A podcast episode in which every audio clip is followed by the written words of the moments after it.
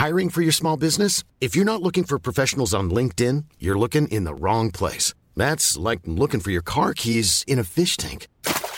LinkedIn helps you hire professionals you can't find anywhere else, even those who aren't actively searching for a new job but might be open to the perfect role. In a given month, over 70% of LinkedIn users don't even visit other leading job sites. So start looking in the right place. With LinkedIn, you can hire professionals like a professional. Post your free job on linkedin.com slash people today.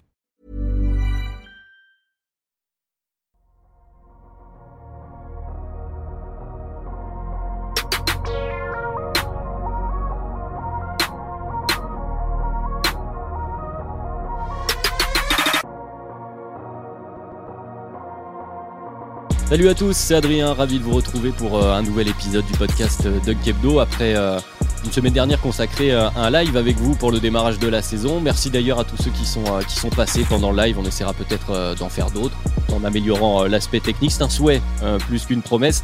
Et d'ailleurs, avant de vous parler du sujet du jour et de présenter euh, mes deux acolytes de cette semaine, pour ceux qui l'auraient raté, sur Twitter, on vous a mis le lien du, sondage annuel de Dunkebdo, où on vous demande euh, votre avis sur le podcast, donc pour savoir ce que vous aimeriez voir, sur quel point on doit travailler selon vous, aussi ce que vous aimez, hein, on prend les critiques positives euh, avec plaisir, et le lien est à retrouver sur Twitter, on vous le mettra aussi en description du podcast et sur YouTube, donc merci d'avance à ceux qui y répondront.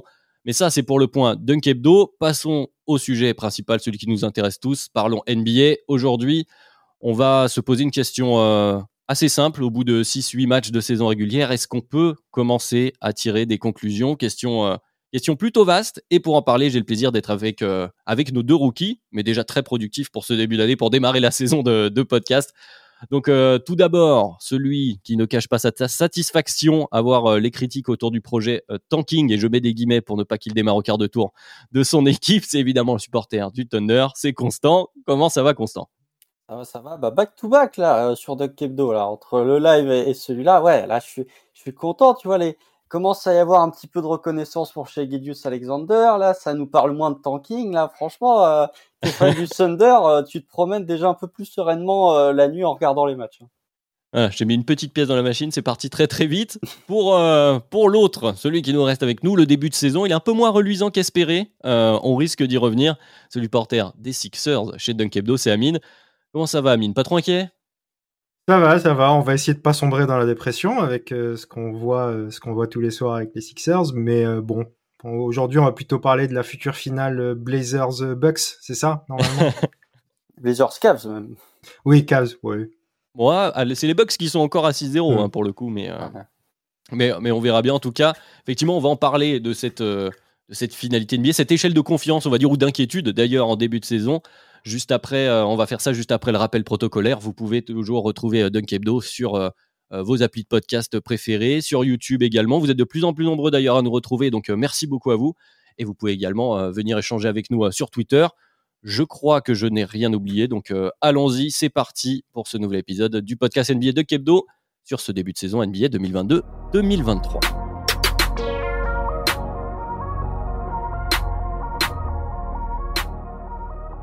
Alors messieurs, nous en sommes encore euh, au tout début hein, de la saison régulière NBA, entre 6 et 8 matchs joués euh, par équipe, donc à l'heure où on enregistre. Évidemment, on a tous déjà envie de tirer euh, de grandes conclusions, positives ou négatives, sur, sur tout ce qu'on voit. Mais avant d'en venir justement à cette saison dans le détail, je vous propose qu'on se penche un peu sur la fiabilité des débuts de saison, sur, sur la finalité de la course au titre en NBA. Et pour ça, je vais commencer par donner la parole à Amine avec allez, des questions directes. Est-ce que c'est vraiment pertinent de tirer des conclusions sitôt en NBA Et selon quel facteur, à partir de quel moment ça commence à l'être selon toi? Alors, la réponse est, assez simple, c'est non. 6-8 euh, matchs, c'est un échantillon beaucoup trop petit. Euh, néanmoins, on peut commencer à avoir certaines conclusions en fonction du projet des équipes en place et de ce qu'on a déjà vu, de l'ambiance générale. Il y a beaucoup de choses finalement qui rentrent en considération. Mais si on regarde dans le passé récent, ne serait-ce que l'année dernière, euh, après 10 matchs, on a effectivement des Warriors en 9 victoires, une défaite, et qui font une grande saison, qui font 53-29 au final.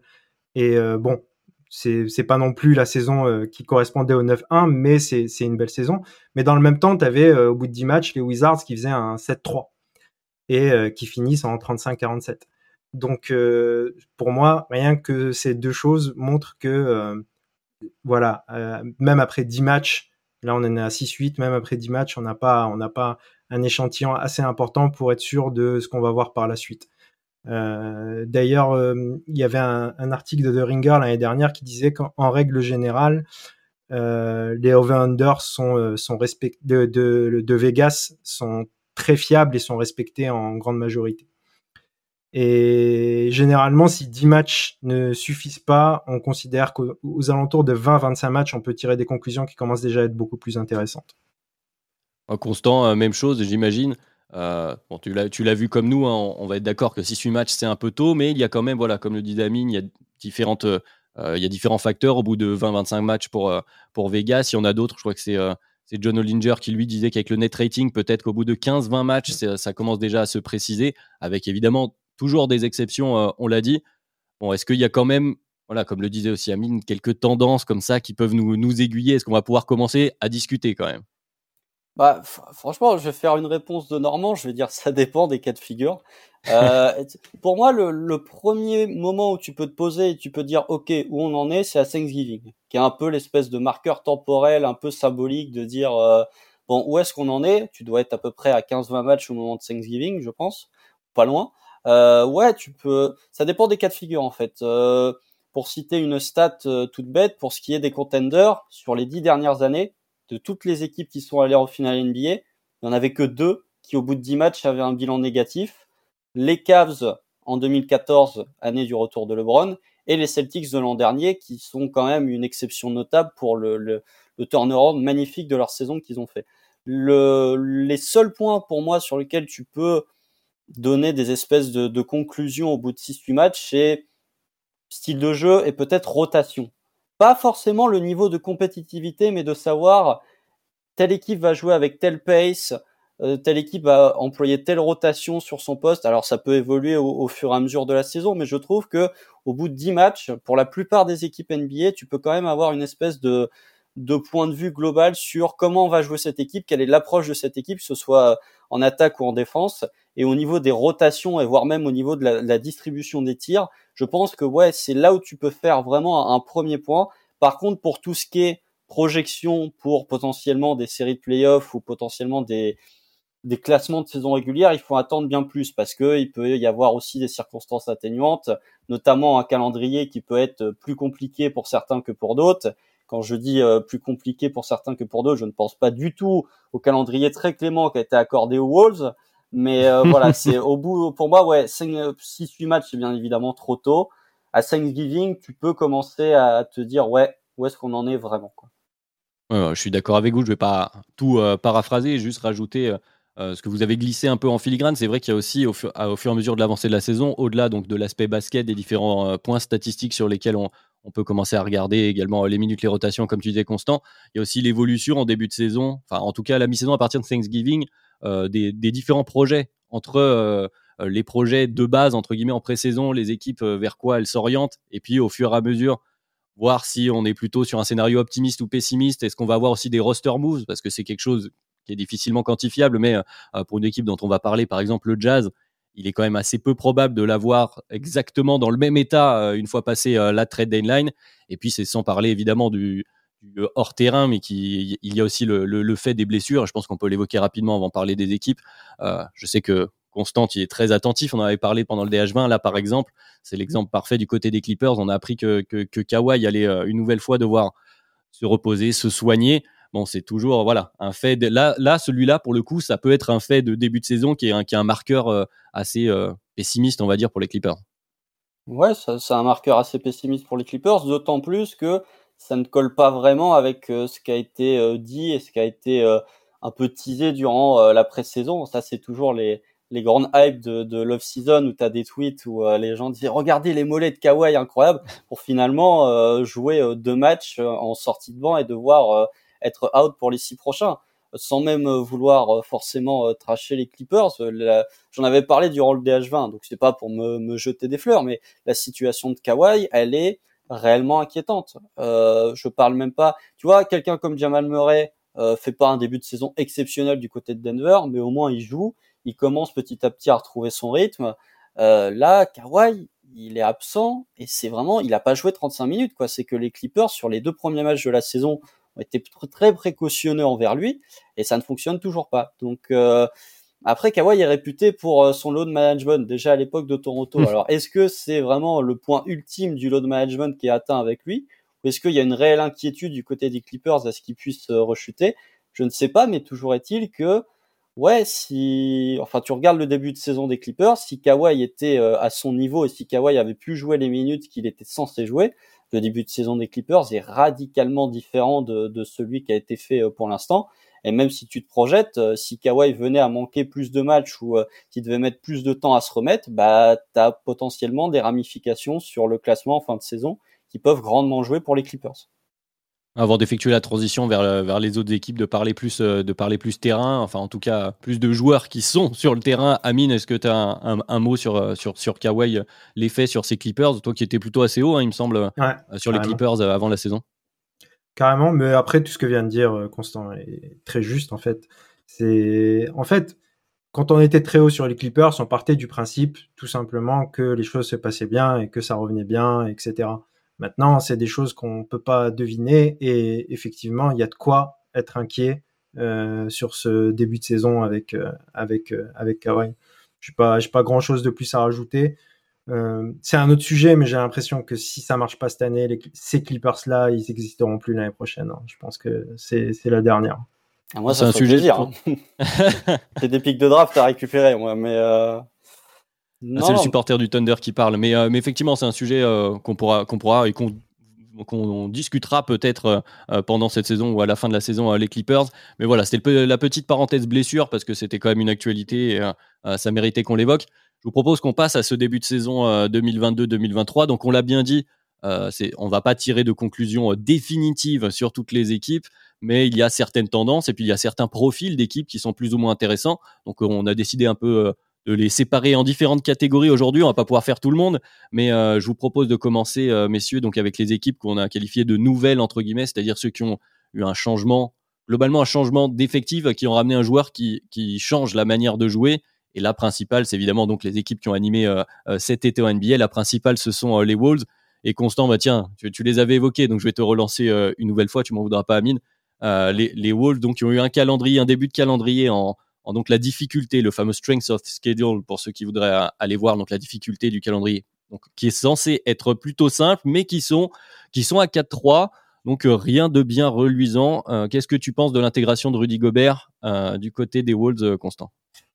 Bah c'est pas facile hein, l'intégration de Rudy Gobert. Hein. C'est globalement, je sais plus qui c'est qu'on avait parlé dans le précédent live. Je crois que c'est Ben. C'est Ben qui a parlé de diplomatie. Qui a parlé de diplomatie, ouais, mais ça y est, là, il y a déjà plus de diplomatie en fait. et c'est difficile. De, je suis partagé sur ces Wolves entre d'un côté de me dire c'est déjà foutu ce qu'ils veulent faire et de l'autre côté me dire faut leur laisser du temps. Parce que en fait, le, ma principale inquiétude que j'ai concernant ces Wolves, c'est que j'ai pas l'impression qu'il y ait de réelles relations entre Rudy Gobert et Anthony Edwards et Anthony Towns. En fait, j'ai vraiment l'impression que alors que pourtant, c'était un des souhaits de Kat euh, durant euh, l'off-season. C'est même principalement pour ça que Walker Kessler avait été drafté à l'époque. C'est que Kat voulait, voulait évoluer au poste 4, justement. et, et là, tu lui ramènes le protecteur de cercle le plus élite de la NBA, un pur poste 5, et t'as l'impression que Anthony Towns, en fait, il s'épanouit pas pleinement dans ce nouveau rôle. Anthony Edwards, c'est un peu pareil. J'ai l'impression que, enfin, il a des déclats assez bizarres, Anthony Edwards, quand il dit euh, moi plus c'est petit, euh, mieux je, je, préfère jouer sur un terrain de basket. Ça va complètement à contresens de ce qu'ont fait les Wolves durant l'intersaison, donc ça me fait euh, me poser des interrogations. Et le niveau de D'Angelo Russell, on en avait parlé quand on avait dit les joueurs qui jouent gros. Le niveau de D'Angelo Russell est vraiment pas bon sur ce début de saison. Il met pas un tir, même à la création, je trouve qu'il a régressé défensivement, c'est vraiment pas ouf. Et même si tu prends les stats du Jazz, alors après c'est que du début de saison, mais Défensivement, ils sont pas forcément meilleurs que euh, l'an dernier.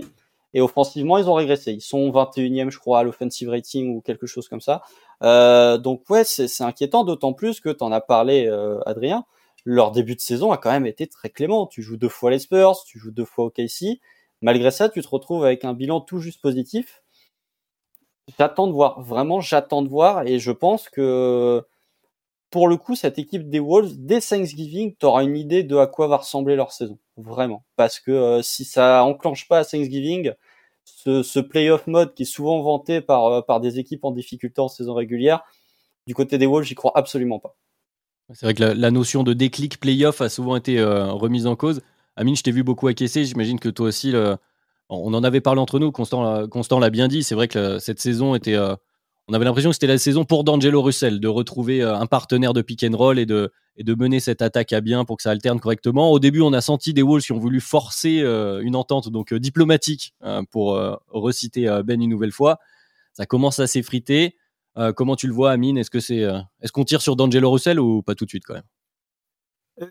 On, peut commencer déjà à tirer, par tirer sur D'Angelo Russell, mais pas que. Moi, je trouve que hum, j'ai quand même envie de laisser du temps disons que c'est normal, je trouve que c'est normal que faire rentrer Rudy Gobert avec son profil si atypique, ça prenne du temps à, à, essayer de créer quelque chose. Maintenant, c'est sûr que euh, si les Wolves shootent comme ils shootent en ce moment, pas seulement D'Angelo Russell, toute l'équipe, ça risque d'être très compliqué.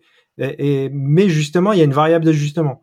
Euh, Kat tire pas très bien en ce moment, et c'est quand même, c'est quand même euh, euh, comment dire, anormal que Kat tire aussi mal en ce moment.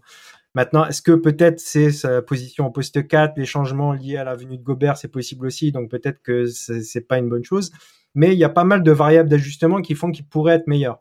En défense, ils sont, ils sont, comme l'a dit euh, Constant, ils sont pas meilleurs que l'année dernière, mais en tout cas, ils sont bons. Ils sont septième au defensive rating, ils sont sérieux, il n'y a pas de problème là-dessus. Mais euh, ça shoot tellement mal, ils ont une pace très rapide, ce qui est très étrange aussi avec, euh, avec Gobert. Donc, euh, je pense qu'il y a des variables d'ajustement qui leur permettront peut-être d'être meilleurs. Maintenant, j'ai du mal à imaginer cette équipe aussi. Elle a l'air très ambitieuse. Je pense qu'ils n'ont pas le, le, niveau pour être aussi ambitieux qu'ils souhaitent être. c'est possible. De toute façon, on va, ça va se dessiner au fur et à mesure de la saison, mais c'est vrai, euh, pour, pour abonder dans, dans, ton sens, Amine, de l'intégration de Rudy Gobert, on est, on est sur un profil très particulier. Et c'est vrai que ça, change l'équilibre à la fois offensif, totalement, comme tu l'as dit, Constant, avec le changement de rôle de 4 et ce qui, était au centre de, l'attaque des Wolves ces dernières années. Donc forcément, ça change beaucoup de choses.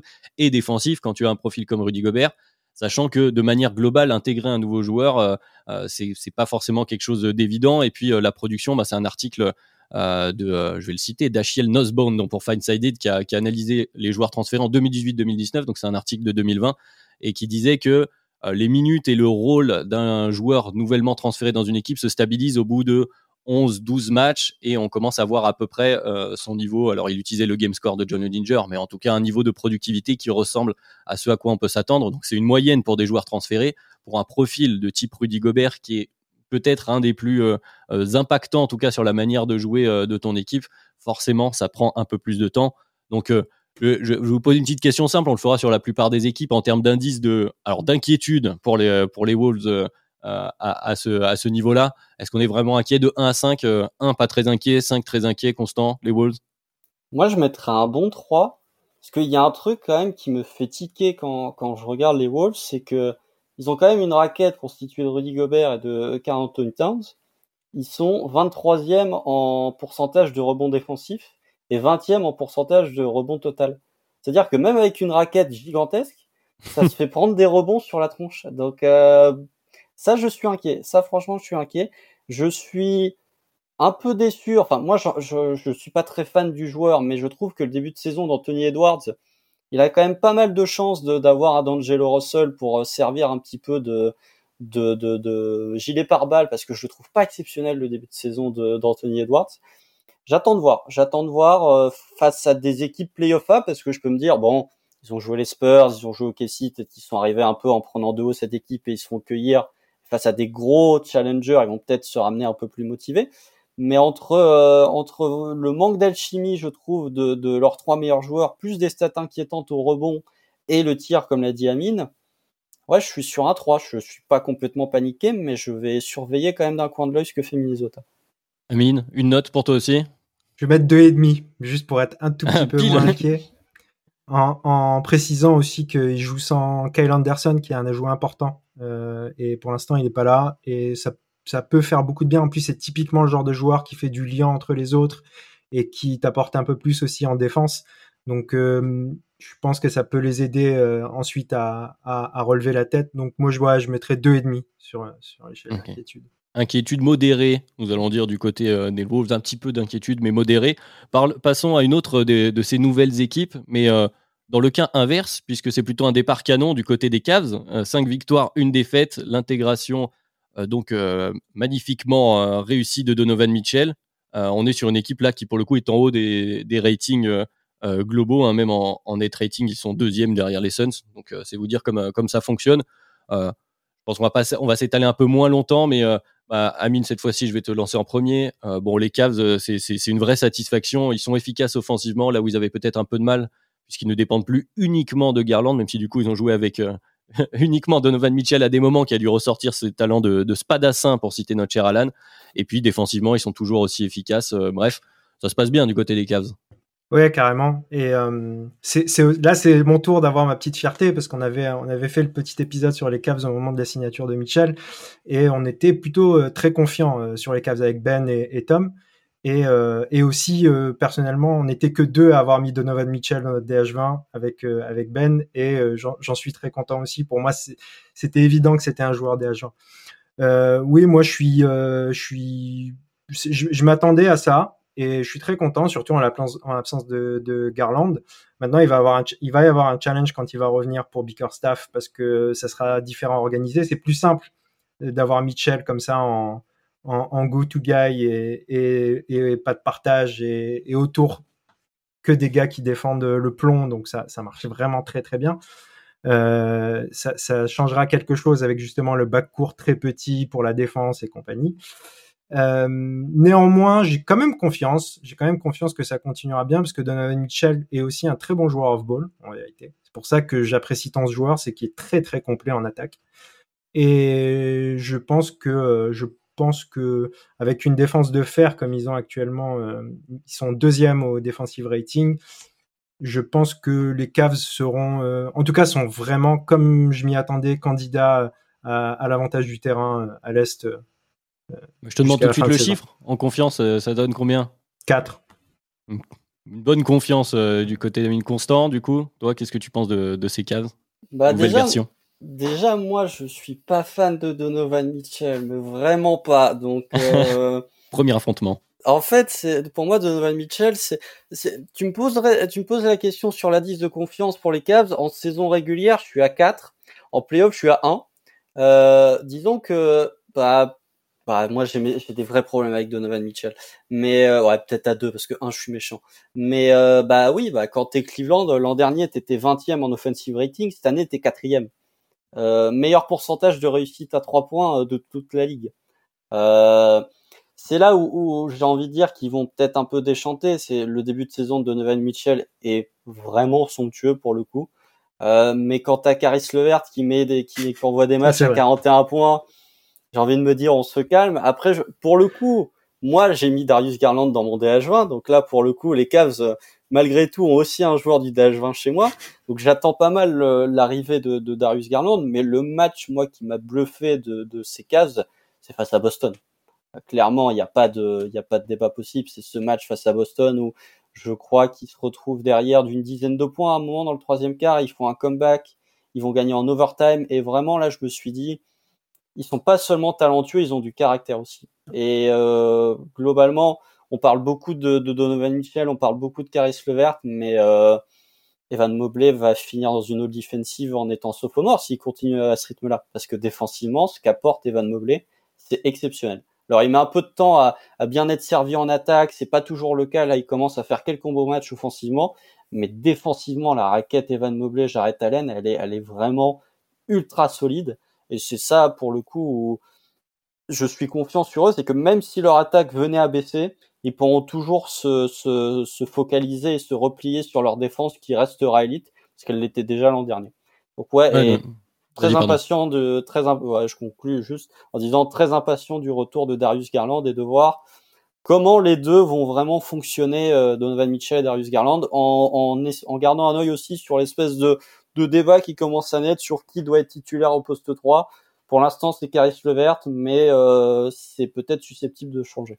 Surtout que ouais, Wade a montré des, des, belles choses hein, sur les minutes qu'il a on a des partisans de Dean Wade effectivement euh, chez Dunk Hebdo, mais, euh, mais euh, ta conclusion est parfaite pour moi, Constant. C'est là où je voulais, où je voulais amener pour, pour terminer sur les cases. Je pense que tu as bien résumé la question. En, saison régulière, on est confiant. On voit que de toute façon, au talent, que ce soit Mitchell ou Garland, ça suffira avec cette défense élite pour, pour être bien placé. La question est toujours la même c'est leur cohabitation et est-ce qu'ils vont être capables de, de proposer une attaque assez variée et peut-être moins moins dépendante de leur réussite personnelle en création euh, pour soi de ces deux joueurs-là, une fois arrivés en playoff, notamment pour des séries face aux Celtics que, que tu as bien cité, mais en, niveau de caractère et puis pour la saison régulière, effectivement, je pense qu'on est plutôt, on est plutôt confiant pour eux.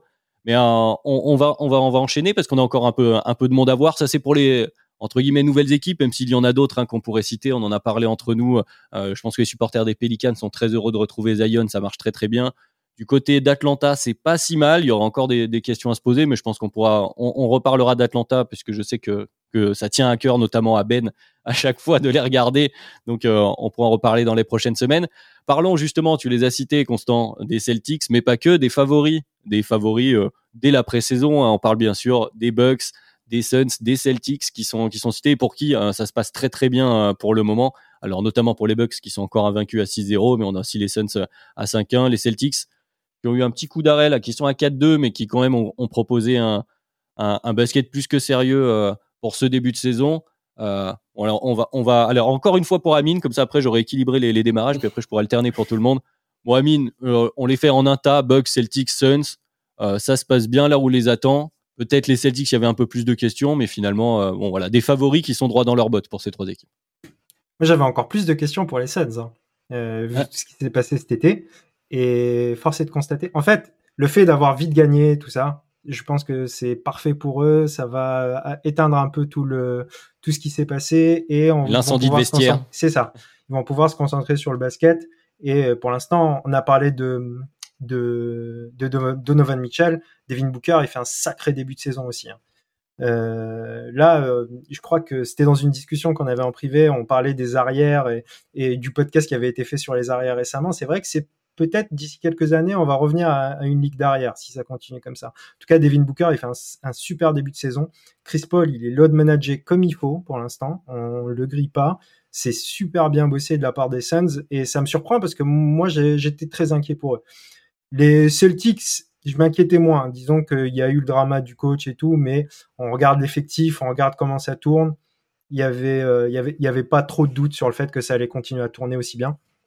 Et les Bucks, euh, encore moins de doute. Hein, quand on a Janis, euh, dans l'équipe, là, ils, font sans Middleton. Euh, Brook Lopez qui, qui a réatteint un niveau qu'il n'a pas atteint depuis très longtemps. Euh, Drew Holiday qui est trop fort. je, ne sais même pas quoi dire sur les Bucks. Là, ils, sont hallucinants. En fait. Ouais, les Bucks qu'on risque, de retrouver en, fin de saison, c'est sûr. Toi, pour ces équipes aussi, Constant, sur lesquelles tu avais plus de questions? Est-ce que toi aussi, tu es rassuré globalement par ces Suns, par exemple? Non, bah moi, les Suns, je trouvais de toute façon, enfin quand j'avais fait mes, mes, mes, prévisions de classement, je les avais mis top 2 ou top 3 de la conférence Ouest. Je trouvais qu'on les avait enterrés trop vite. En fait, je vais même aller plus loin que, que ce qu'a dit Amine en disant, je suis d'accord avec lui que le fait de gagner vite les a bien aidés. Je pense même que de retaper les Mavs sur le premier match de saison régulière a un peu colmaté la brèche en disant, ok, tu vois, c'est limite, ce, ce match-là aurait déjà pu être un tournant dans leur saison c'est que si c'était fait taper de 25 points, il y aurait, ça aurait peut-être continué. Là, du coup, ils font le comeback dans le quatrième quart. Il y a le game winner de Damian Lee. Euh, voilà. Bon, euh, quand t'as des choses qui arrivent. Ouais, quand t'as Damian Lee qui met des game winners, euh, bon, il, il peut plus t'arriver grand chose, mais globalement rassuré pour pour ces Suns, mais même si j'étais pas très inquiet. Les Celtics, j'ai quelques interrogations. Euh, notamment défensivement, on sait que les Celtics c'est quand même une défense qui fait quasiment du switch à toutes les possessions. Et sur ce début de saison, c'est la deuxième équipe avec le pire euh, point par possession en isolation, juste après les Lakers. Euh, quand t'es une équipe euh, qui switch tout le temps, être la deuxième pire défense sur les ISO, c'est peut-être pas forcément ce qu'il y a de plus rassurant. Donc ouais, j'attends de voir. Ils sont globalement très satisfaisants. Mais euh, tu vois, il y a le petit quoi contre Cleveland. Disons que quand on a fait le live la semaine dernière, j'étais plus élogieux sur les Celtics que sur la semaine qui vient de s'écouler là globalement. Euh, mais on attend de voir. Euh, Jalen Brown euh, démarre moins fort que Jason Tatum, ça c'est une évidence. Mais voilà, il y a potentiellement le retour de Robert Williams qui peut faire du bien aussi. J'attends de voir, mais c'est globalement très très très rassurant. Je m'inquiète pas pour eux. Et les Bucks. Voilà. non, mais les que c'est bien résumé. les Bucks, c'est les Bucks ont cette capacité d'être un rouleau compresseur quand ils jouent des équipes. Quoi. C'est, euh, je pense que c'est le plus gros rouleau compresseur de la NBA euh, depuis déjà quelques années. C'est que Giannis, euh, il progresse encore. J'ai l'impression qu'il est meilleur que l'an dernier. Quoi. Il commence à avoir un espèce de fade away là, à mi-distance. Là. Je me dis, mais il avait pas ça l'an dernier en fait. Et ouais, même Jordan Wara, ils font, ils font démarrer, ils lui donnent des minutes. Font starter Carter et c'est loin d'être honteux. Donc euh, ouais, euh, Brook Lopez m'hallucine. Moi, je maintiens toujours que si t'enlèves les pivots All-Star, c'est lui le meilleur pivot de la NBA. Euh, donc ouais, franchement, c'est peut-être un peu trop s'avancer, mais j'ai vraiment du mal à voir qui dans la conférence S peut empêcher une finale de conf Celtics Bucks parce que ces ces deux équipes-là sont pour moi mes deux crans au-dessus de tout le reste de la conférence Est. La question principale qui tournait autour des Bucks, c'est que hormis Janis, qui évidemment euh, est Janis, euh, les, autres joueurs autour, les Brook Lopez et cité, je l'idée aussi euh, pour Amine, c'est des joueurs qui vieillissent. Alors on se dit, pour une équipe qui est très physique aussi, qui, est vraiment au combat, elle est, dure à aller chercher, on pouvait se poser des questions. Est-ce que ça va tenir? Je l'idée, joue encore beaucoup, hein, il a 35 minutes de moyenne. Est-ce que sur la durée, il va pas falloir un peu mettre euh, comment dire, un peu, un peu de coup de frein, mais qu'il joue sans Middleton. Donc une fois que tu auras Middleton, tu pourras probablement euh, manager tes minutes euh, plus facilement. Bon, effectivement, vous avez tout dit sur les, les Bucks, il n'y a pas grand chose à rajouter, tout va bien. Je pense que l'indice de confiance est à 5 pour la saison régulière. Et puis, on verra bien pour la suite, mais ça doit être assez haut. Et puis, Celtics Suns, ouais, voilà. Celtics, petit coup d'arrêt pour, pour cette semaine. Tu as dit Constant, il y a l'accident, on va l'appeler comme ça, à Cleveland, ce qui n'est pas forcément un accident. Je pense qu'il y a des choses à tirer, mais c'est peut-être aussi bien. C'est des, des équipes qui ont. Autant les Bucks peuvent faire un, début de saison rouleau compresseur et euh, ne pas se poser de questions et rester sérieux, autant peut-être que les Celtics ont besoin parfois de peut-être euh, petites piqûres de rappel pour rester euh, concentrés jusqu'au bout.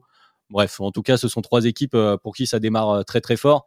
on va parler justement d'autres équipes attendues, elles aussi plutôt hautes, mais qui ont quelques retards à l'allumage. Alors pas forcément les grands favoris comme les équipes qu'on vient de citer, mais je voulais mettre dans l'eau. Il y a des Nuggets, des Mavs, du, du Heat, des Sixers.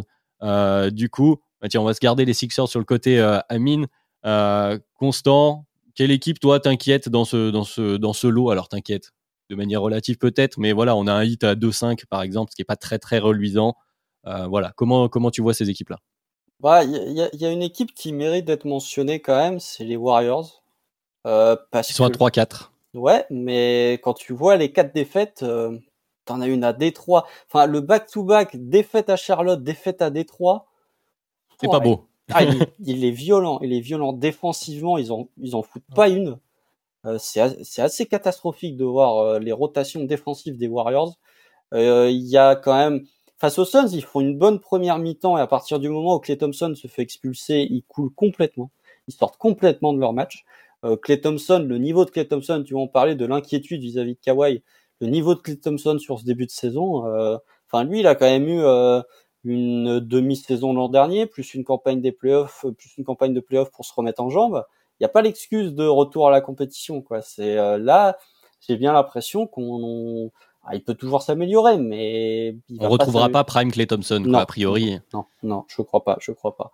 Mais voilà, après pour les autres équipes, les Mavs, c'est pour les Mavs vous avez le moins d'inquiétude parce que c'est vraiment trois accidents dans le clutch, quoi. Enfin, voilà, je, je parle en connaissance de cause. La fin de match face à OKC, euh, il le joue 100 fois ce match avec ce cas de figure. 99 fois il le gagne, c'est tombé sur la fois où ils allaient pas le gagner. Euh, en tant que fan des Sixers, Amine peut me parler d'Azaya Joe ou pas parce que finalement il l'a peu vu jouer. Mais euh, voilà, c'est, je m'inquiète pas pour eux. Ils sont, ils sont même Luca. Euh, Luca, ce qui me fascine chez lui, c'est qu'il fait jamais deux mauvais matchs de suite. Ok, ici il est mauvais, Orlando il leur met 44 euh, points avec des pourcentages très élevés. C'est le hit, moi qui m'inquiète. Euh, 2-5, des déclarations pas forcément euh, très rationnelles de la part de Jimmy Butler en disant euh, on va quand même gagner le titre, peu importe à ce qu'on soit à 2-5 machin. Moi je m'inquiète de voir comment fonctionne ce hit. la saison de Kylori est globalement très décevante. Tu sens que ils ont pas retrouvé espèce d'étincelle défensive qu'ils avaient l'an dernier. la perte de PJ Tucker, quand bien même elle est pas très valuable du côté de Philly pour l'instant, elle est quand même elle fait du mal à ce hit. Elle fait du mal à ce hit. Euh, ils essayent de faire jouer Duncan Robinson, mais c'est difficile. Max Struess, que moi j'adorais la saison dernière pour son impact défensive, score, mais défensivement, je trouve quand même deux crans au-dessus de ce qu'il faisait l'an dernier. Donc ouais, le, hit pour moi a tendance à m'inquiéter parce que je sais qu'ils peuvent se remettre d'aplomb, mais j'ai du mal à les voir arriver au niveau de ce qu'on disait tout à l'heure euh, du des Celtics et des Bucks, par exemple. Ouais, pour une équipe qui a beaucoup joué, euh, je pense, alors au mental, en tout cas au combat, on va dire, sur, on la retrouve à chaque fois au combat où on retrouve un Jimmy Butler un peu différent en playoff. On en a beaucoup parlé pendant le, le DH20. C'est vrai que là, ils sont un peu plus en, en dilettante, à l'image de Max Truss, comme tu disais. Donc, quand on commence à en attendre beaucoup de Kylori, euh, on, on, entend, j'entends les critiques sur Kylori. Je pense que il faut partager les critiques entre le joueur et les attentes qu'on met autour du joueur en 2022-2023. C'est-à-dire qu'on ne peut plus attendre de Kylori qui te fasse un, un 28 tous les soirs. Et à un moment donné, il faut se rendre à l'évidence. Ils ont un problème ailleurs. Donc effectivement, c'est peut-être un peu plus inquiétant. Et voilà, à vouloir étendre la rotation, à vouloir faire jouer le contrat de Duncan Robinson, parce que à un moment donné, il va bien falloir se poser cette question. C'est vrai qu'ils ont quelques, quelques soucis, mais après, enfin, de mon côté, en tout cas, l'inquiétude n'est pas non plus très très grande. C'est des équipes qui bon démarrent pas très fort. Je pense que peut-être au bout de 15-20 matchs, on, on se remettra en question. Euh, bon, il y a les Sixers aussi dans l'eau à mine. Il y a eu deux trois, deux, trois perches lancées par Constant ici et là. Euh, comment on vit ce début de saison du côté des Sixers euh, Allez, je vais être gentil en demi-teinte.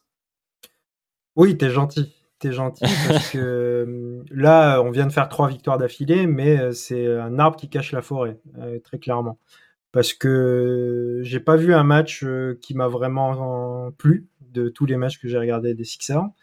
Et euh, c'est vraiment très dur. C'est-à-dire, on a eu au début, euh, dans les défaites, un très bon James Harden qui euh, commence quand même à baisser très rapidement de niveau.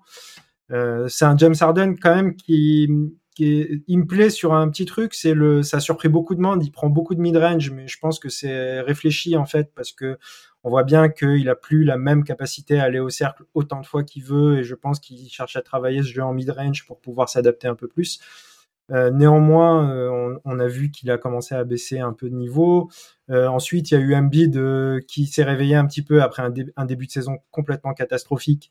Et puis ensuite, ses blessures, donc c'est toujours pareil. Et puis, et puis Maxi qui sauve un peu ses derniers matchs. Mais à côté de ça, à côté de ça, les role players qui viennent d'arriver, comme l'a dit Constant, PJ Tucker, pour l'instant, c'est bon ça, reste PJ Tucker, mais c'est pas le PJ Tucker, ne serait-ce que du hit l'année dernière. Euh, Daniel House, euh, j'attendais beaucoup de lui. Euh, pour l'instant, au bout de quelques matchs, on était beaucoup, on était beaucoup à Philly qui souhaitait le retour de Matistibule et c'est dire beaucoup hein, de dire qu'on souhaitait le retour de Matistibule. Et puis le plus gros problème, il est sur le banc et il sera toujours sur le banc malgré l'espoir de beaucoup de supporters des Sixers je, pense que pour qu'il soit plus sur le banc bientôt, il faut qu'après les fameux 20-25 matchs, on soit à 7-8 victoires en fait. Parce que les, les 8 millions par an jusqu'en 2025, ils vont, ils vont pas être dégagés comme ça juste parce qu'on a raté un peu notre début de saison. Et je pense qu'on sera pas à 7-8 victoires après 20-25 matchs. Parce qu'on a, on a un, plancher beaucoup trop élevé. Et du coup, je pense qu'on va vivre. Je, je, si tu me demandes mon inquiétude par rapport à être contender ou quoi que ce soit, je te la mets à, à 5 presque. Parce qu'en fait, on va faire la même saison que les 3-4 dernières, en fait. On va aller en demi on va emmener en demi-finale de Conf Max et puis euh, voilà. Et puis j'espère qu'on changera de coach l'année prochaine. Voilà, je vais traduire pour ceux qui, qui, n'ont pas compris, vu que le nom n'a pas été cité, Amine fait référence à un certain Doc Rivers. Euh, effectivement, on a beaucoup de critiques sur, la, sur les rotations, je t'ai vu acquiescer euh, constant. Il y a cette, cette fameuse arlésienne maintenant du poste de pivot avec, oui, tu as Joel Embiid, tu as cité Amine qui part. Voilà, et ben oui, mais bon, quand tu as joué l'Embiid qui parfois a besoin de se reposer, même si euh, voilà, c'est moins important euh, euh, en termes de blessures que quand on a cité Kawhi, etc. Tu sais que dans ton effectif, Embiid il va pas pouvoir jouer 82 matchs en jouant 35 minutes. Et tu as, tu as, tu as Paul Reed qui ne voit même pas le terrain. Donc voilà, il y a plein, plusieurs questions. Constant, toi, les, les Sixers, comment, comment tu appréhendes leur début de saison, malgré le rayon de soleil, Maxi, je sais qu'il te plaît. Bien sûr, bien sûr. mais je suis très fan de Maxi. Mais euh, moi, ce qui me frappe quand on parle des Sixers, c'est qu'il y a un nom qui n'est jamais mentionné, alors que pourtant, si les Sixers tournent bien, il devrait être mentionné, et vu le salaire, il devrait être mentionné, c'est Tobias Harris. On ne parle jamais de Tobias Harris. J'ai oublié d'en parler, mais j'aurais eu bien des choses à dire aussi dessus. c'est ça qui Allez-y, messieurs. on est là pour ça. On ne parle jamais de Tobias Harris et c'est pas bon signe quand on parle pas de Tobias Harris.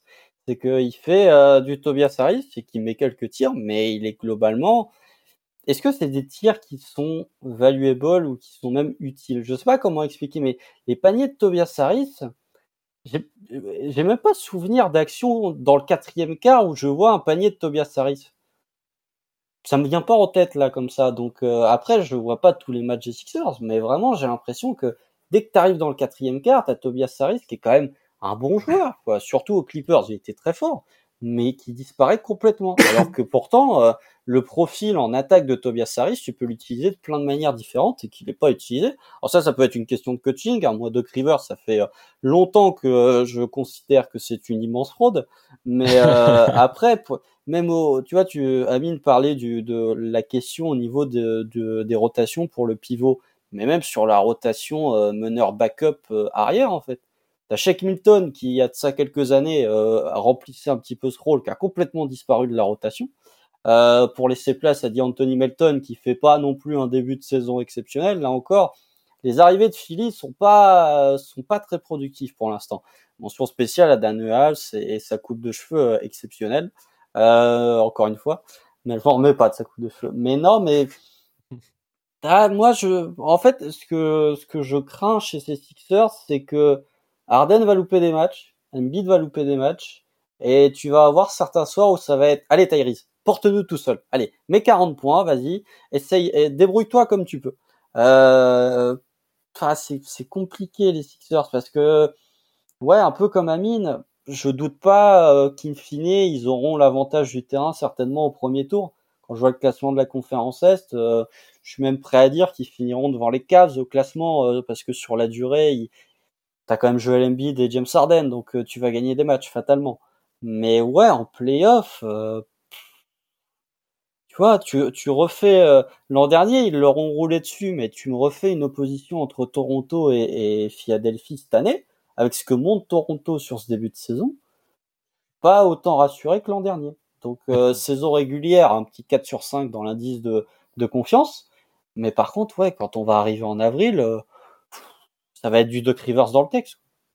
Euh, Amine, je te redonne la parole rapidement sur Tobias Harris. J'imagine que tu as, quelques mots à dire sur euh, peut-être un joueur qui, comme l'a dit Constant, n'a pas la production au niveau de son contrat en tout cas, ou du choix qui avait été fait à l'époque par rapport à un autre joueur qui est parti euh, depuis et qu'on a évoqué au hit, un certain Jimmy Butler. C'est un bon joueur, Tobias Harris, mais pas. Enfin, il faudrait qu'il soit au niveau de son contrat peut-être pour, pour faire le lien. Le lien, pardon. au niveau de son contrat, c'est pas possible en fait. c'est pas un joueur qui mérite son contrat. Néanmoins, moi, j'aime pas trop parler en mal de Tobias Harris parce que déjà parce que ça a l'air d'être un type bien, ce qui est très rare, mais quand on voit un petit peu euh, ce qui se passe autour de lui, ça a vraiment l'air d'être un type bien. C'est un bon joueur, comme l'a dit Constant. C'est un joueur qui mérite pas du tout son contrat. Et je pense qu'il y, y a, vraiment un délire de, de confiance aussi, pas mal.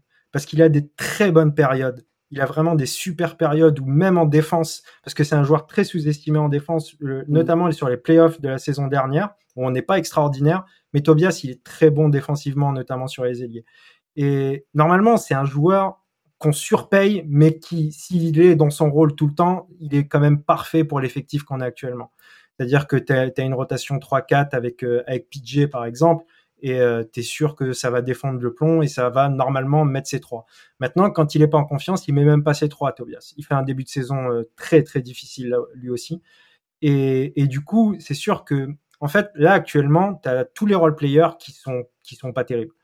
Et, tu as les, euh, options 1, 2, 3, donc euh, Arden, euh, Embiid et Maxé, qui sont bons chacun leur tour par intermittence en quelque sorte. Donc forcément, tu as un début de saison un peu, un peu dégueulasse là-dessus. Mais évidemment que si on a pendant 82 matchs Tobias Harris à son meilleur niveau, ça change déjà la donne parce que t'as, t'as, c'est un très bon joueur de catch. Après, moi, je, l'aurais bien imaginé d'ailleurs quand il est pas en confiance comme ça, euh, jouer un peu plus en seconde unit pour avoir un peu plus le ballon dans les mains. C'est pas, il est pas élite ballon en main, mais il, sait faire des choses. Il est intéressant aussi là-dessus. Et, euh, et voilà. Juste sur Shake Milton, par contre, euh, je pense que tu as juste les souvenirs des débuts euh, de Shake Milton parce que moi, j'en voulais, j'en voulais plus dans le roster carrément. Je, ah, non, mais je, je suis très content que D'Anthony Melton soit arrivé et il commence c'est un des premiers justement des arrivées à, à, commencer à montrer quelque chose justement Melton, contrairement pour l'instant à, à, House ou à Tucker. Bah ouais, bah j'ai peut-être un souvenir de de Shake Milton erroné. Euh, en fait, il hein. a il a l'arme du pull-up, mais on va dire que que ça a marché pendant 2-3 mois sur une période de, sur une période un peu folle et que depuis c'est euh, c'est l'arme du pull-up mais juste parce qu'il arrive à pull-up mais il en met pas beaucoup en fait donc euh. ouais, mais tu, tu vois sur ce, ce manque d'apport du banc en termes de scoring tu te dis bon euh, il t'apporte plus de points que Matisse Tybel hein. ça c'est mm. c'est un fait c'est pas il y a beaucoup de monde à qui ça arrive mais, ça. mais en gros pour, pourquoi j'aurais aimé que que Shaq Milton soit plus là? Je sais qu'on fait peut-être un peu long sur les Sixers mais juste pour moi euh, Shaq Milton Sheikh Milton, il prend la place. C'est à cause de Sheikh Milton qu'aujourd'hui, tu profites de Isaiah Joe à, à OKC, en fait, en, quelque sorte. Ouais, ouais.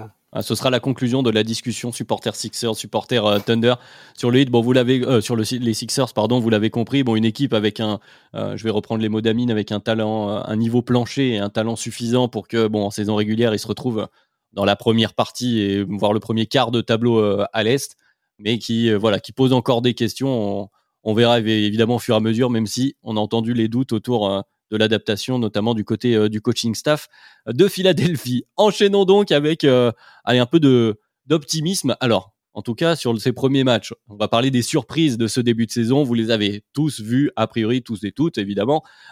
les Spurs et le Jazz, qui sont des équipes qu'on n'attendait pas du tout à, ce niveau-là. Donc le Jazz est en 6-2, les Spurs sont en 5-2. 3 et 4e respectivement à l'ouest. Donc tout se passe bien dans le meilleur des mondes. Deux équipes au profil euh, diamétralement euh, opposé finalement. Euh, Constant, je vais te lancer d'abord sur lequel tu veux commencer? Vas-y, je te laisse le choix. Spurs, Jazz.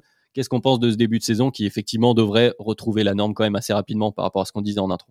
Bah, ah, les Spurs, parce que je me suis tellement foutu de leur gueule durant cet été que là, ils me font mentir. Euh, les Spurs, en fait, ils appliquent un principe qui est quand même fondamental dans la NBA 2022 et qui est tout simple pour gagner des matchs, c'est ils perdent peu de ballons et ils rentrent leur tir à trois points. Globalement, c'est euh, déjà c'est limite la recette miracle pour gagner des matchs NBA en 2022, c'est que si tu perds un minimum de déjà si tu mets tes trois points, tu restes dans le match globalement quoi qu'il arrive et si tu limites tes turnovers, tu peux le gagner. Euh, et si tu cumules les deux, t'es quasiment imbattable en fait. Euh, sans même parler de pourcentage de lancer et de défense. Et tu, tu remplis ces deux critères-là, tu peux quasiment battre n'importe qui. Euh, les Spurs me mettent vraiment sur le cul, euh, c'est le cas de le dire, parce que je m'attendais pas du tout à ce niveau de jeu-là. Euh, tu peux en témoigner face aux Bulls, c'est quand même un, un sacré performance qu'ils ont sorti. Euh, dans le clutch, ça tremble pas. ils sont sérieux, ils sont rigoureux, comme tu disais. Tout à fait. Ben, c'est du pop dans le texte. Hein. J'ai sous-estimé ce que ce qu'a réussi à faire Greg Popovich. Après, il faut quand même parler du niveau de certains. Euh, Keldon Johnson, moi, qui est un joueur que j'adore. Le début de saison de Keldon Johnson est, assez exceptionnel. Euh, Doug McDermott euh, est quand même bien utile et fait quand même bien chier. Euh, excusez-moi l'expression, mais fait quand même embête beaucoup de défense NBA à jouer off-ball et met souvent ses tirs. Josh Richardson, euh, depuis quand Josh Richardson évolue à ce niveau En fait, euh, je, je, pense que s'il avait évolué à ce niveau, jamais les Celtics l'auraient tradé, hein, ils l'auraient gardé. Hein. Mais euh, même Trey Jones, euh, sur bon là il y a la blessure de Blake Wesley qui va peut-être les handicaper un petit peu, mais même sur le back court c'est c'est très solide, ça commet peu d'erreurs, ça suit le le peu de système qu'il y a entre guillemets, ou en tout cas dans le sens où le playbook a été simplifié, ça court. Globalement, ça court dans tous les sens. Et ouais, les Spurs, bah, ça joue crânement leur chance. Alors peut-être qu'après, euh, il y a un moment aussi où les adversaires vont commencer à les prendre un peu plus au sérieux. Du coup, l'effet de surprise sera passé. Mais euh, pour l'instant, même Jacob Pottel euh, qui, qui, qui, remplit pleinement son rôle aussi, que ce soit défensivement comme offensivement, il apporte pas mal de bonnes choses. Donc ouais, le début de saison des Spurs est bien plus surprenant pour moi que celui du Jazz. Celui du Jazz, tu peux l'expliquer par la qualité du roster, celui des Spurs, vraiment, je me dis, mais comment ils ont réussi à battre cette équipe Ils ont battu deux fois les Wolves. Ouais, bah, Amine, comme le disait, le disait Constant, bon, c'est la, la surprise, la plus grande surprise. C'est vrai qu'on avait mis beaucoup de doutes, notamment euh, quant à la création offensive, euh, qui, allait porter la balle du côté des Spurs. Ils compensent par une rigueur, par euh, voilà, une application d'un playbook simplifié, comme tu l'as dit, mais très efficace, et évidemment une adresse qui est quand même très très haute. Hein. Ils mettent 39% de leur, leur tir à trois points. Bon, ils ont, ils ont des bons shooters aussi sur le papier, donc bon, ça rentre, tant mieux pour eux. Est-ce que glisser un mot sur les Spurs Effectivement, ça risque de rentrer dans le rang tout de même au fur et à mesure quand la saison va se lisser. Oui, bah Constant a, bien tout dit. Euh, il a précisé à la fin euh, qui est quand même très important de par la protection de cercle et sa présence euh, très importante au rebond, parce que c'est une, une, équipe qui est pas si mauvaise que ça au rebond aussi. Et euh, je voudrais juste citer parmi tous les joueurs qu'a cité Constant, il a oublié Devin Vassell et on, on, on, le citera, on, le citera, pour faire plaisir en plus à Alan qui adore ce joueur. Et... qui a joué moins de matchs hein, du coup. Qui a joué moins de matchs, mais les débuts étaient étaient super hein, quand même avec avec Vassell. Et euh, oui, donc euh, en fait, la, seule question qu'on peut se poser, c'est est-ce que Pop euh, sait tanker en fait?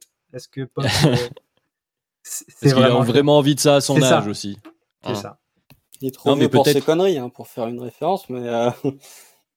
Mais c'est ça, mais c'est ce que pour, pour, reprendre un peu ce que vous dites, c'est un peu les deux. C'est-à-dire que quand on a une jeune équipe qui, je pense, n'a pas de joueurs assez bons, en tout cas assez affirmés au sein de la NBA pour pouvoir euh, euh, comment dire affirmer leur ego face à Greg Popovich. Il a une, une armée de euh, voilà de talents à sa disposition qui, qui, qui vont écouter ce qu'il a à dire et finalement il joue un basket un basket scolaire mais mais bougrement efficace comme l'a dit Constant et effectivement en début de saison là on a beaucoup de d'équipes qui se rôdent que ce soit par des changements quand on a cité les Wolves ce type de joueurs là ou d'équipes qui sont encore un peu en dilettante qui les prennent pas forcément au sérieux bah, eux ils sont sérieux donc en début de saison tu gagnes des matchs même si ça finira euh, par s'équilibrer.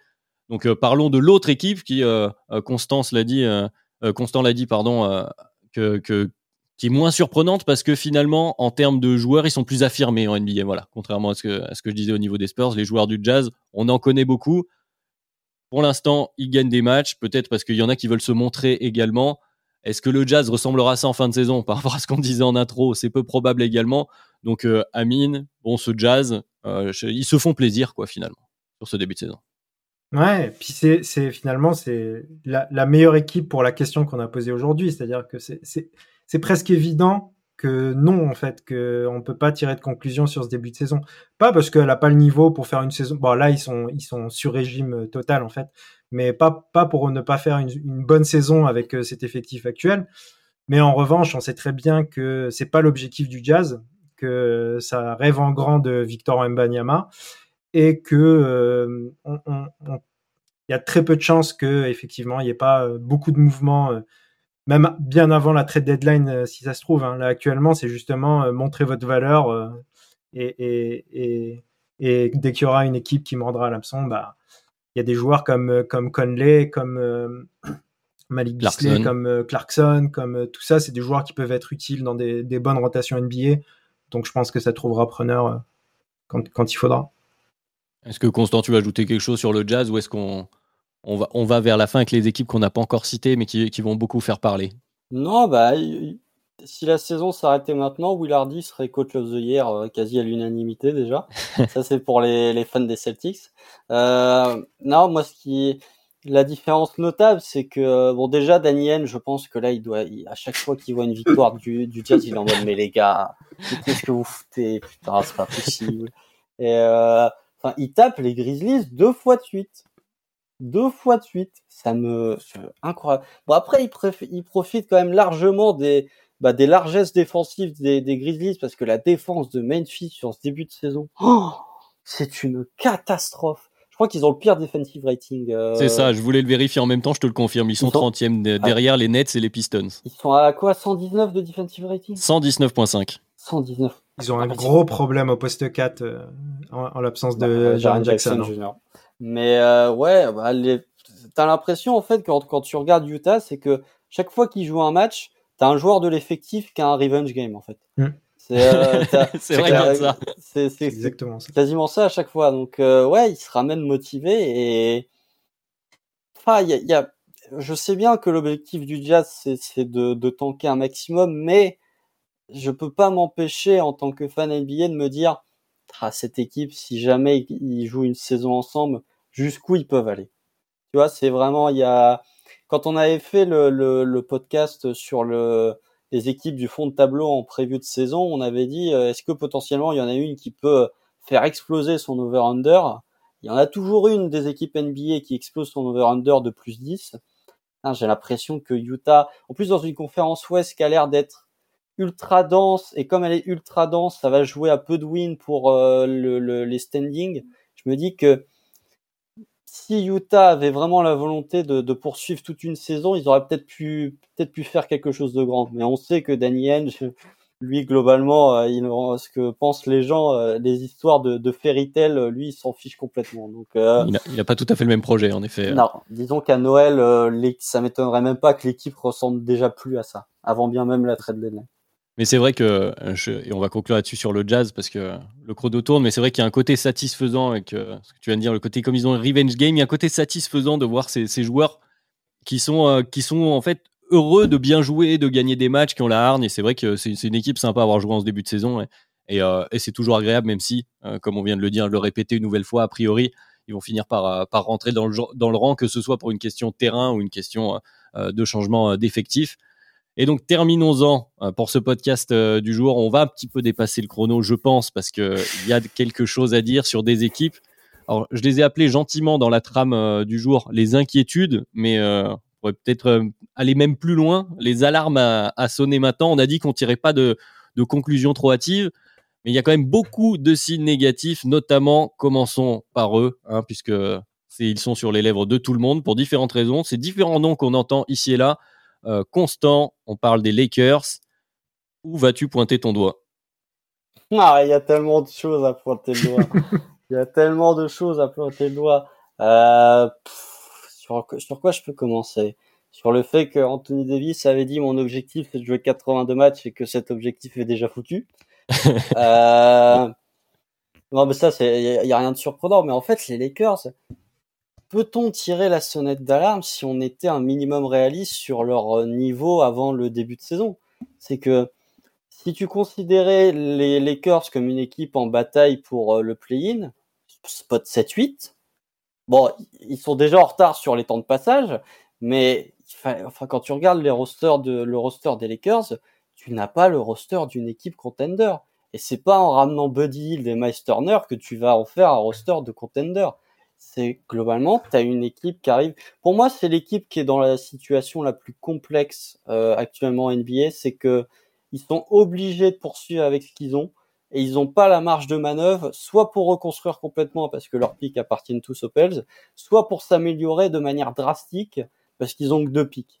Euh, donc ouais, je, le futur des Lakers s'annonce vraiment très compliqué, que ce soit pour les années à venir ou même pour cette saison. Parce que pour l'instant, LeBron joue, mais LeBron, ces dernières saisons, il a quand même loupé pas mal de matchs. Euh, Anthony Davis loupe pas mal de matchs. Alors là, ils ont essayé de changer un peu en mettant euh, Russell Westbrook en sixième homme ça a marché un match. il s'est pas blessé Non, il s'est pas blessé. Il s'est pas blessé. Contrairement à Anthony Davis, il se blesse pas.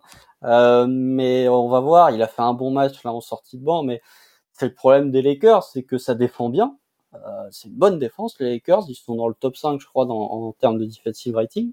Euh, mais par contre, en attaque, ça, ça s'est pas attaqué, quoi. C'est ça le problème.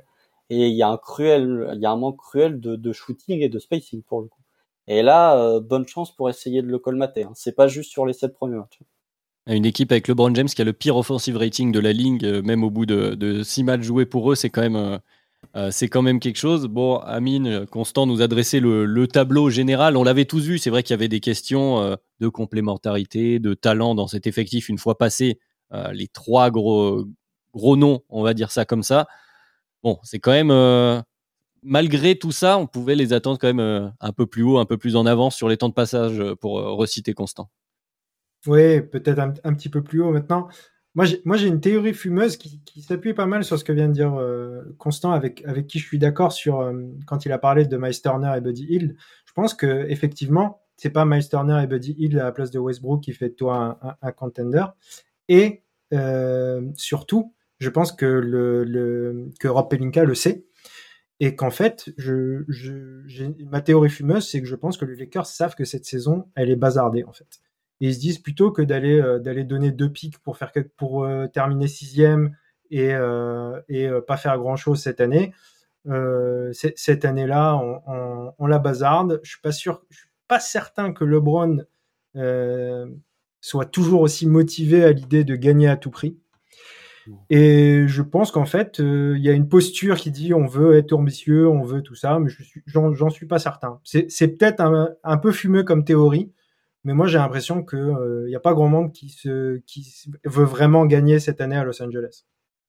Il y, a, l'ambition de marquer des points pour LeBron James, mais ça, c'est une autre histoire plus, individuelle. Mais pour le cas Turner Hild, c'est vrai que je suis d'accord avec vous de maintenant, ça n'a plus de sens, et je pense qu'ils sont au courant. Mais la théorie revient souvent par rapport à ce qu'était ce, comment dire, ce changement d'effectif à la base, c'est-à-dire ne pas aller chercher Westbrook. Et c'est pas contre Westbrook le joueur, on en a beaucoup parlé euh, dans, des podcasts précédents, mais c'est que c'était euh, Turner Hill plus l'argent que tu gardais, plus d'autres joueurs éventuels, notamment un Caruso euh, que je connais bien du côté des Bulls et qui est, qui est un joueur qui leur ferait du bien d'ailleurs du côté des Lakers actuellement. Je pense que beaucoup le, regrettent. Donc effectivement, ta théorie, Amine, elle me semble cohérente dans le sens où ils se sont rendus compte, ce que tout le monde avait vu avant eux, hein, malheureusement, c'est quand même une nouvelle fois à pointer du doigt du côté des Lakers. C'est difficile de pointer du doigt les joueurs. Tu as dit peut-être, on peut dire voilà, Anthony Davis qui se blesse. Bon, mine de rien, pour l'instant, c'est qu'un seul match. Euh, les, le Russell Westbrook, qui fait du Russell Westbrook, on le connaît. Il y a un moment donné, il faut se tourner du côté des instances dirigeantes des Lakers qui ont, mal construit leur équipe, tout simplement. Elle est mal foutue et comme tu l'as dit, Constant, les ports de sortie sont, minimes, quoi. Et, euh, c'est difficile de, voir. En tout cas, il n'y aura pas de sortie miracle pour cette saison. Dans quel monde euh, les Lakers redeviennent un contender? Je ne sais pas si ce monde existe. Et je ne pense pas d'ailleurs que ce monde existe. Et ils vont donner un pic au Pélican un beau pic au Pélican en plus, a priori. En tout cas, comme c'est parti. Bon, on, va pas faire trop long puisqu'on dépasse assez rapidement. Et puis il y a une dernière équipe qu'il faut qu'on évoque euh, euh, pour, terminer ce podcast. Mais effectivement, du côté des Lakers, est-ce que c'est pas l'équipe euh, Constant, je me retourne vers toi, mais Amine, je te poserai la même question. Est-ce que c'est pas l'équipe qui est la plus inquiétante, à laquelle on peut mettre un, 5 d'inquiétude ou un 4,5 pour ce début de saison, même si voilà, on l'a dit, pas de conclusion définitive, mais là, le niveau d'inquiétude est quand même très élevé. Ouais, bah, ouais, t'as un bon 4, hein, franchement, en termes d'inquiétude. C'est-à-dire que là, je me demande s'ils vont jouer le play-in, ne serait-ce que jouer le play-in. Est-ce qu'ils vont pas être hors play-in comme l'an dernier Parce que, euh, franchement, je vois les Kings, je me dis, ça va plus mieux, ça joue mieux que les Lakers. Ça joue, alors ça défend pas des masses, hein, globalement, les Kings. Mais euh, t'as Keegan Murray qui montre de bonnes choses, t'as Kevin Warter qui montre de très bonnes choses aussi je me dis bon, je vois ces, ces Kings, je me dis, euh, tu vois, il y, avait cette espèce d'incertitude sur une franchise comme les Blazers par exemple. Bah eux, ils font un bon début de saison. Euh, eh ben, pas mentionné, mais ça se passe bien. Alors que franchement, j'aurais pensé que les Blazers et les Lakers se seraient retrouvés à peu près dans le même range en fin de saison. Là, t'en as une qui démarre tambour battant et t'en as une qui débute plus bactère. Donc, en miroir, 1-5-5-1. Voilà ouais, non, mais c'est vrai que pour, euh, pour arriver au play-in, il faut, euh, tu as cité, bon, que, les équipes devant, entre guillemets, euh, par, enfin, ils doivent dépasser plusieurs équipes. Les Kings, bon, on l'a dit, les Spurs, le Jazz, qui sont des équipes surprises, mais notamment le Jazz, qui risque de pas forcément dropper autant de matchs que ça. Et puis, bon, voilà, peut-être le, le, fameux Thunder constant. Mais est-ce que le Thunder est moins bon que les Lakers sur la durée d'une saison régulière? C'est pas sûr. C'est pas toi qui vas me dire que c'est le cas, évidemment. Euh, Amine, toi aussi, juste euh, rapidement sur l'inquiétude au niveau des Lakers. Euh, est-ce qu'il y a quand même un monde? Allez, je vais essayer de, te poser la question de manière optimiste, mais t'es pas obligé de répondre oui. S'il y a quand même un monde où LeBron James, Anthony Davis, Russell Westbrook, ça suffit au bout d'un moment pour, pour aller chercher le play-in quand même? c'est difficile de répondre à cette question. J'ai envie, j'ai l'impression que non. Maintenant, le play-in, ça va jusqu'à ça va jusqu'à la dixième place quand même. Donc, euh, oui. si, ouais, si, si. Donc, euh, ouais, inquiétude à 4 plutôt. comme, euh, comme constant, pas à 5. On va dire que quand, quand même, quoi. LeBron, Anthony Davis, ne serait-ce que ça. Ouais, peut-être l'inquiétude est moins élevée que la, comment dire, que la déception par rapport à l'attente mmh. ou en tout cas au, visage affiché comme tu le disais un peu constant avant la saison, le Media Day toujours, c'est toujours très reluisant de côté de toutes les équipes. Je pense que le contraste le plus fort, on va dire, qu'il est du côté, euh, du côté des Lakers. Je pense qu'on sera d'accord, euh, on sera d'accord là-dessus. Dernière équipe, allez pour euh, le bonus de, fin de podcast, dernière équipe qu'on doit mentionner, même si en termes de résultats, j'allais dire c'est mieux que les Lakers, c'est un match de plus. Hein. Ils ont joué un match de plus, ils l'ont gagné, ils sont à 2-5. Mais ce sont les Brooklyn Nets qui, eux aussi, cristallisaient pas mal de questions, notamment avec le retour de Ben Simmons. Je sais pas comment, euh, à quel point on peut aussi évoquer le, hors terrain, mais c'est vrai que là, du côté des Nets, euh, à peu près rien qui va dans ce bateau et on a appris à quelques quelques heures avant de commencer à enregistrer ce podcast que que Steve Nash avait été licencié. La première rumeur, celle qui est la plus insistante, à voir si elle se confirme, c'est d'aller chercher un coach qui a été suspendu par les Celtics euh, il y a quelques semaines de ça. Donc c'est rien de, très reluisant. C'est-à-dire que les signes ne sont pas terribles sur le terrain, ne sont pas terribles hors terrain. Euh, cette fois-ci, Amine, euh, ils sont pour toi, les Nets. Comment, voilà, comment tu classes ton inquiétude et sur quel point tu le classes? Est-ce qu'elle est plus terrain, est-ce qu'elle est plus hors terrain? Et évidemment, c'est forcément un peu un mix des deux. on n'a pas trop envie de parler hors terrain parce qu'on a envie de parler surtout de basket. Maintenant, quand, euh, quand ton président, il y a quelques jours, dit à juste titre This is bigger than basketball en parlant de Kyrie et que trois jours après, s'apprête à prendre Ime Udoka comme coach pour remplacer euh, pour remplacer Steve Nash. C'est-à-dire que le Comedy Club, il part de, de, de Kyrie Irving à Kevin Durant, à Joe Tsai, à Steve Nash. Ils se sont mis tous ensemble pour faire ça. C'est-à-dire que c'est difficile aujourd'hui. C'est plus facile de parler basket des Lakers que de parler basket des Nets. Et ça, c'est vraiment, vraiment, ça veut vraiment dire que les Nets, ça commence à être compliqué je sais même pas quoi dire en fait. Euh, c'est techniquement, ils ont une bien meilleure équipe, par exemple, que les Lakers, euh, mieux construite, même si elle n'est pas parfaitement construite, elle est quand même mieux construite que les Lakers, et normalement, ça devrait le faire. Normalement, c'est même avec l'effectif actuel et tout, normalement, c'est avantage du terrain. Mais, mais là, euh, moi, je sais, je sais plus en fait. Je sais plus quoi dire de ces Nets ils nous font, euh, ils nous font chaque jour des, des, nouvelles, des nouvelles blagues en fait, ou voire des, des, très mauvaises blagues parfois. On frôle le tragique. Ouais. Et du coup, euh, du coup, euh, inquiétude 5, je pense qu'il la mérite plus que les Lakers en vérité en termes de d'explosion déjà prévue de groupe. les Nets, ça se pose là. Ouais, Constant, je te, je relance aussi dessus, comme l'a très bien dit Amine, on n'a pas trop envie, mais on est obligé de l'évoquer. C'est quand même une actualité euh, déjà, en termes de NBA, comme euh, tu l'avais bien cité, euh, Amine, même au-delà au de ça, bon, c'est net, c'est voilà, c'est tragicomique, pour reprendre un peu des deux, Constant. Ouais, bah, disons que, après la news d'Ime Udoka, je me suis amusé, moi, sur Twitter, à mettre une photo de profil du Volge, à me renommer en Adrian Wojnarowski en disant de, de Brooklyn Nets has agreed to a deal with Josh Primo. Parce qu'on n'en a pas parlé quand on a mentionné les Spurs, mais je pense qu'il y a des gens qui ont cru premier degré pour montrer à quel point les Nets sont en train de partir dans un shit show absolument complet, que ce soit sportif ou extra sportif. C'est, on parle d'une franchise qui, il y a de ça deux mois, quand leur meilleur joueur a dit, soit vous me tradez ou alors vous virez le GM et le coach. Le proprio a répondu non.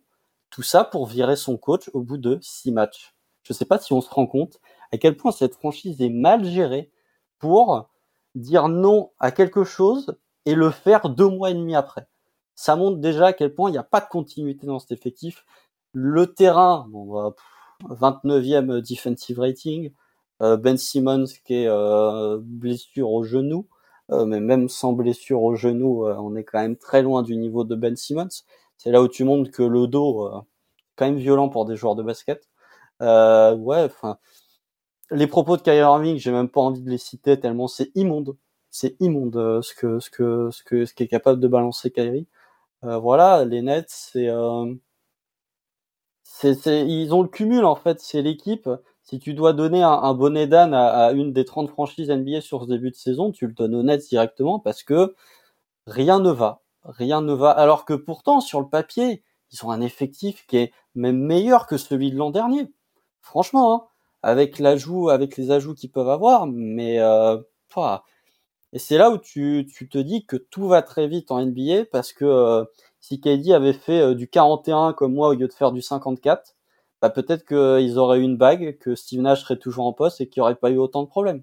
C'est là où tu vois que ça peut, euh, t'as plein de paramètres qui peuvent basculer sur un micro détail, mais ouais, en termes de, je suis globalement du même avis Camille, Camille, vont remonter. Alors, Avantage du terrain, peut-être pas, parce que là, ils prennent pas mal de retard, mais euh, en termes de d'extra et de, de décision humaine, t'es à, es à 0 sur 5 en termes de, respect de, ce que tu dis. Par contre, en termes de dichotomie entre tes actes et tes paroles, t'as un bon 10 sur 5. Là.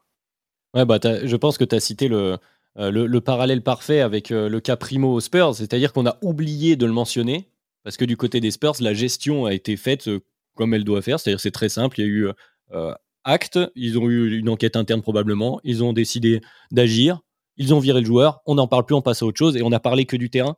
Et du côté des Nets, euh, comme tu l'as dit, les, actes, les paroles sont, c'est tellement confus, c'est tellement, voilà, c'est, on, n'arrive limite plus à suivre que on ne parle que de ça. Et donc, je trouve que c'est le, parallèle qui conclut bien les soucis hors terrain. Après, sur le terrain, vous l'avez dit, malgré tout, malgré, voilà, quand on les voit de temps en temps, bah, KD, même si c'est plus le KD euh, prime en termes de séparation, etc., on l'a beaucoup dit, c'est toujours très fort. Kyrie Irving, une fois qu'on lui met un ballon, une fois qu'il, euh, même si c'est pas la bonne expression, shut up and dribble, bah voilà, quand il se met à dribbler, il y a quand même des, actions, hein, euh, des actions magnifiques. Bon voilà, ils ont un niveau, un niveau, un niveau de talent basket. On aimerait parler plus du basket, malheureusement, on se retrouve avec avec le reste. Donc effectivement, le peut-être le carton rouge de ce début de saison, il est, il est pour les Nets. Et puis, euh, et puis, écoutez, on va suivre le, cas du coach parce qu'il y, a la rumeur Udoka qui est la plus insistante, qui a priori devrait arriver, mais mais c'est pas confirmé à l'heure où on enregistre.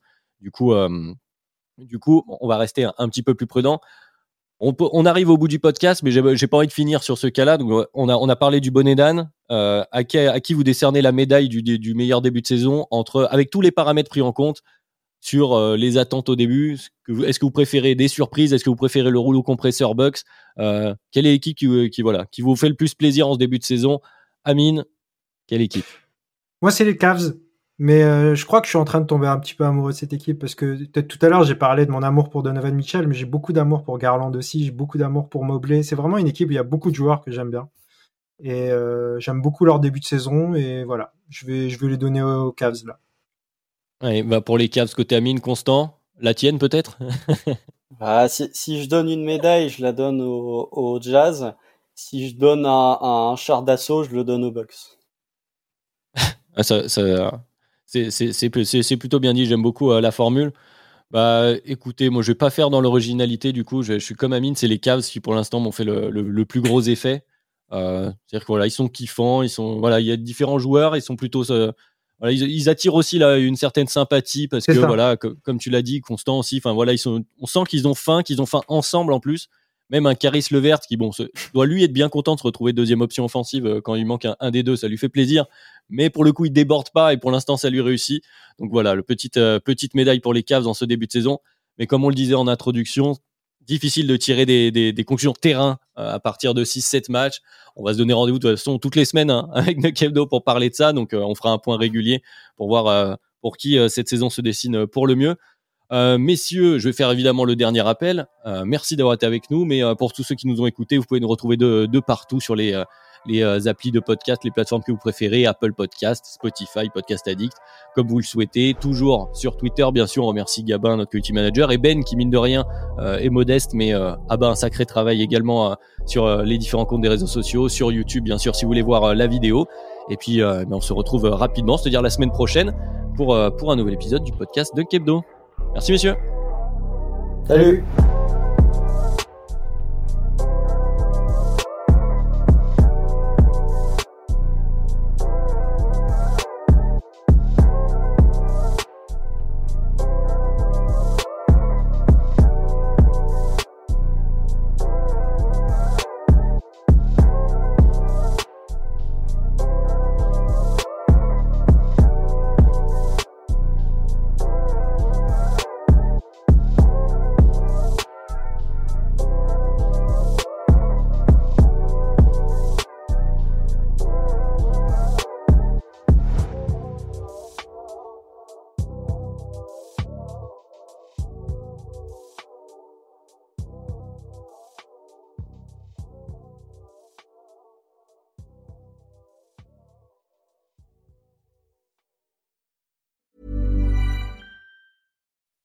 When you make decisions for your company, you look for the no-brainers. If you have a lot of mailing to do, stamps.com is the ultimate no-brainer. Use the stamps.com mobile app to mail everything you need to keep your business running with up to 89% off USPS and UPS. Make the same no-brainer decision as over 1 million other businesses with stamps.com. Use code PROGRAM for a special offer. That's stamps.com, code PROGRAM.